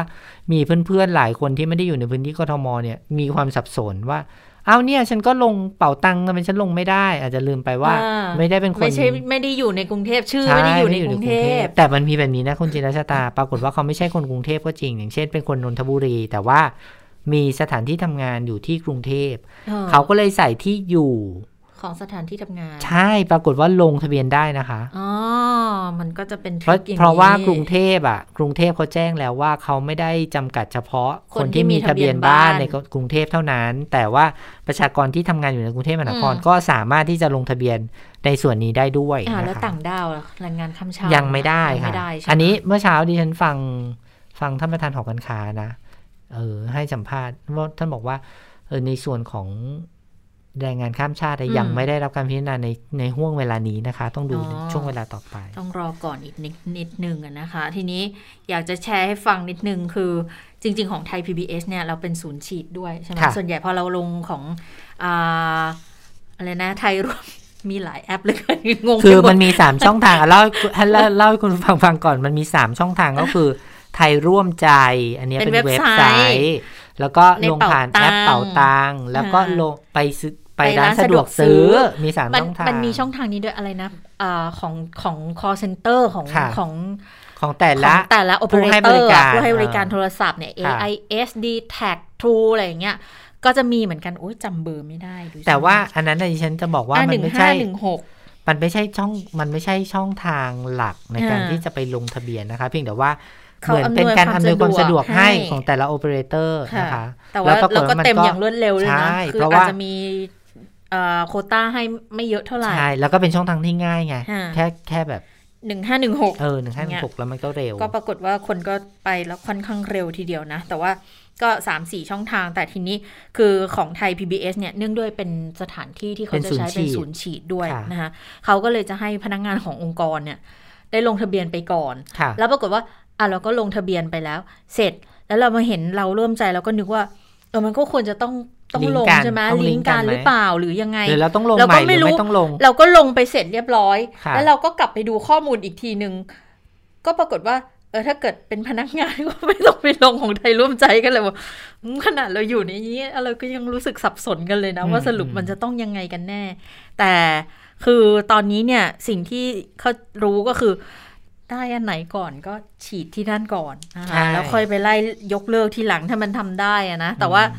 เออถ้าตามความเข้าใจเดิมในระบบหมอพร้อมเนี่ยถ้าคุณฉีดปุ๊บแล้วเนี่ยชื่อคุณเข้าระบบหมอพร้อมค่ะแล้วเนี่ยไอ้ทุกอย่างที่อื่นมันก็ต้องแคนเซิลไปอยู่ดีอืมเพราะคุณฉีดไปแล้วเรียบร้อย แต่เดี๋ยวต้องดูว่าอิงดำบัตรประชาชนคุณอยู่แล้วเออนะไม่รู้ว่า Data เขาจะยังไง แต่ว่าอืมสุดท้ายแล้วถ้าเราเข้าใจตามที่ รัฐมนตรีให้สัมภาษณ์กันทุก ๆ ท่านเนี่ยก็คือ หมอพร้อมจะเป็นฉีดระบบปุ๊บขคุณก็ต้องใช้หมอใช่พร้อม เป็นระบบของการติดตามการอืมการฉีดหลังจากนี้นะคะรวมค่ะถึงการออกใบรับรองหลังการฉีดด้วย เพราะฉะนั้นหมายความว่าทุกคนที่ไปรับการฉีดก็คงต้องเข้าระบบหมอพร้อมนี่แหละค่ะแต่ว่าเข้าแบบไหนยังไงเราต้องเออลงทะเบียนซ้ำอีกรอบไหมหรือว่าต้องดำเนินการยังไง เดี๋ยวต้องดูหลังต้จาอกงดูฉีดอีกแล้วทีก็หนึ่งแล้วก็นะคะเดี๋ยวจะมาแชร์กันให้ฟังว่ามัน ต้องควรจะต้องเป็นประยังไงมาณไหนต้องทำยังไงนะคะ เอามาดูในสภากันบ้างเพราะวันนี้มันไม่ได้จำกัดแค่เฉพาะโควิดแล้วล่ะ ในสภาก็ก็ต้องดำเนินเดินหน้ากันต่อ วันนี้เขามีการเอ่อพรบพิจารกู้ณาเงินพรใช่บไหมคะยังไม่ถึงกู้เงินเป็นพรกก่อนก็ค่ะเป็นพรกอ่ากู้เป็นงิพรกกู้เงินก็ ยังไม่ได้ด้วยนะ ตอนนี้เนี่ยเขาต้องไล่ตามลำดับที่เข้าด้วย วันนี้เนี่ยเป็นการพิจารณานี่ค่ะพรกแพ่งและพาณิชย์ ในฉบับที่เกี่ยวกับเรื่องของการปรับลดอัตราดอกเบี้ยต่างๆ นานานะคะก็จะเป็นการประชุมคุณชวนหลีกภัยก็เป็นประธานนั่นแหละ ปรากฏว่าผลก็ออกมาแล้วคือ 403 เสียง สนับสนุนอนุมัติพรกแพ่งและพาณิชย์ฉบับนี้นะคะ แต่ก็มีเสียงท้วงติงจากทางฝ่ายค้านด้วยเหมือนกัน บอกว่าจริง ๆ มันก็ยังไม่ได้ครอบคลุม ลูกหนี้ทุกกลุ่มนะ แล้วดูเหมือนจะเป็นการเอื้อให้กับลูกหนี้รายใหญ่ๆซะด้วยซ้ำไป เพราะดูแล้วเนี่ยอ่ารายละเอียดนะคะ โอ้ไม่ใช่พักไม่ใช่พักเอ่อไม่ใช่พักฝ่ายค้านด้วยเป็นพักร่วมด้วยนะ อย่างคุณเกียรติสิทธิอมรนะฮะค่ะสสบัญชีรายชื่อประชาธิปัตย์เขาอธิบาย อภิปรายเหมือนกันบอกว่า การที่ขอให้พรกให้ออกพรกอีกฉบับเพื่อปรับรายละเอียด ครอบคลุมปัญหาแก้ปัญหาหนี้ของทุกกลุ่มเนี่ยเพราะว่ารายละเอียดของพรกที่เสนอตัวนี้ค่ะเขาไม่ครอบคลุมกับลูกหนี้สี่ประเภทก็คือ กรณีที่มีสัญญาเงินกู้ แต่ไม่ระบุอัตราดอกเบี้ยและเงื่อนไขชำระคืนกรณีไม่มีสัญญา กรณีละเมิดทางแพ่งกรณีมีดอกเบี้ยผิดนัดชำระ แล้วก็คำนวณจากเงินต้นเฉพาะงวดผิดนัดอืมและการใช้ดุลพินิษของศาลถึงลูกหนี้รายใหม่ ที่คาดหวังจะได้ผลประโยชน์จากการอัตราดอกเบี้ยที่ลดลงตามพรกเนี่ยคืออาจจะยังไม่ครอบคลุมทั้งหมดนะนะคะ ทางด้านของก็เป็นสสห่วงเรื่องรายย่อยอย่างเงี้ยใช่เป็นว่าห่วรางยเรื่ย่ออยงจะรายไม่ได้ย่อยรับประโยชน์บางจากทีส่วนอาจจะไม่ได้รับประโยชน์อืมเพราะว่าถ้าดูแล้วดอกเบี้ยเนี่ยมันอาจจะไปอิงกับส่วนที่มีเอกสารหลักฐานสัญญาชัดเจนอะนะถึงจะได้รับประโยชน์จากกลุ่มนี้ ส่วนทางพรรคเก้าวไกลค่ะ ก็มีคุณธีรัชชัยพันธุมาศนะสสบัญชีรายชื่อ เรียกร้อง เอาอีกแล้วให้ส่งสารรัฐธรรมนูญ ตีความเลยว่าเป็นการให้อำนาจกระทรวงการคลังขึ้นดอกเบี้ยโดยไม่ผ่านกระทรวงหรือเปล่า ชอบด้วยรัฐธรรมนูญมาตรา 26 ไหม กรณีที่ให้อำนาจกระทรวงเนี่ยค่ะออกพรกรในการปรับเพิ่มดอกเบี้ยได้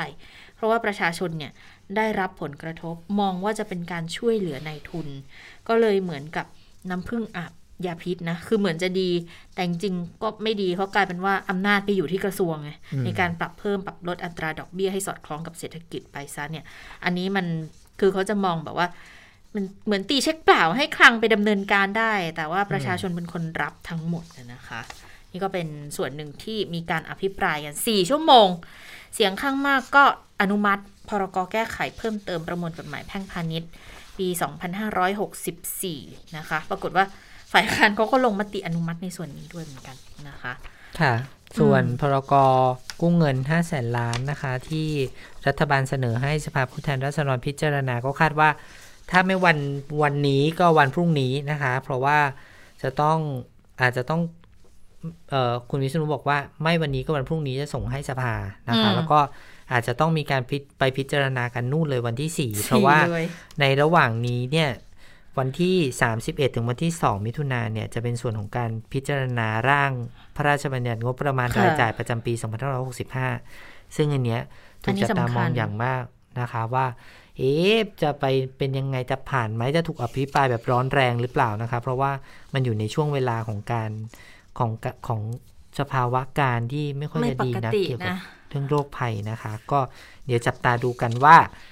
หลังจากนี้การอภิปรายจะเป็นยังไง ถ้าใครสนใจก็ดูได้ทางทีวีรัฐสภานะคะอืมมีการถ่ายทอดสดนะคะ ค่ะ แล้วก็พอพรบงบเสร็จอาจจะประมาณวันที่4เนาะพรกกู้เงิน อันนี้ก็อืมต้องติดตามเหมือนกัน5 0 0แสนล้านบาทเนี่ยว่าจะสรุปออกมา เป็นยังไงบ้างนะคะ มีการพูดถึงขั้นบอกว่าอะพรกไม่ผ่านนี่ก็ต้องยุบสภาไปเลยนะ จะเป็นอย่างนั้นจริงหรือเปล่า คือบางคนเนี่ยอาจจะคิดว่าเป็นเรื่องไกลตัวดิฉันอ่าว่าเป็นเรื่องใกล้ตัวมาก แล้วก็ถ้าใครไปดูเรื่องวินัยการเงินการคลัง เรื่องยอดการกู้ เรื่องยอดคงได้เห็นตัวเลขอะไรบางอย่างที่ทำให้เราคิดเหมือนกันนะคะว่า เอ๊ะมันเป็นเรื่องที่ เหมาะไหมควรทำหรือเปล่า แล้วก็อันนี้คงเป็นเรื่องความที่สำคัญจำเป็นมันมีมากน้อยแค่ไหนใช่อ่าอันนี้ก็ต้องก็ต้องก็ต้องติดตามแล้วก็ทำไมลดจากตอนแรกเจ็ดเจ็ดแสแสนนแล้วทำไมเหเหลืลืออแค่ห้าห้าแสแสนนจริงๆมีเหตุผลนะคะ ถ้าเกิดว่าใครสนใจเนี่ยลองไปศึกษาดูดิฉันค่ะคิดว่าเป็นเรื่องที่ไม่ได้ไกลตัวเราเลย แล้วก็เป็นหนี้ที่เราต้องใช้เออใช่คือสุดท้ายก็เป็นเงินที่เราจะต้องไปจ่ายภาษีเพื่อไปใช้หนี้ตัวนี้ด้วยเหมือนกันนะคะแล้วค่ะ หมดเวลาของข่าวเด่นไทย PBS แล้วนะคะ วันนี้เราทั้งสองคนลาไปก่อนสวัสดีค่ะ สวัสดีค่ะ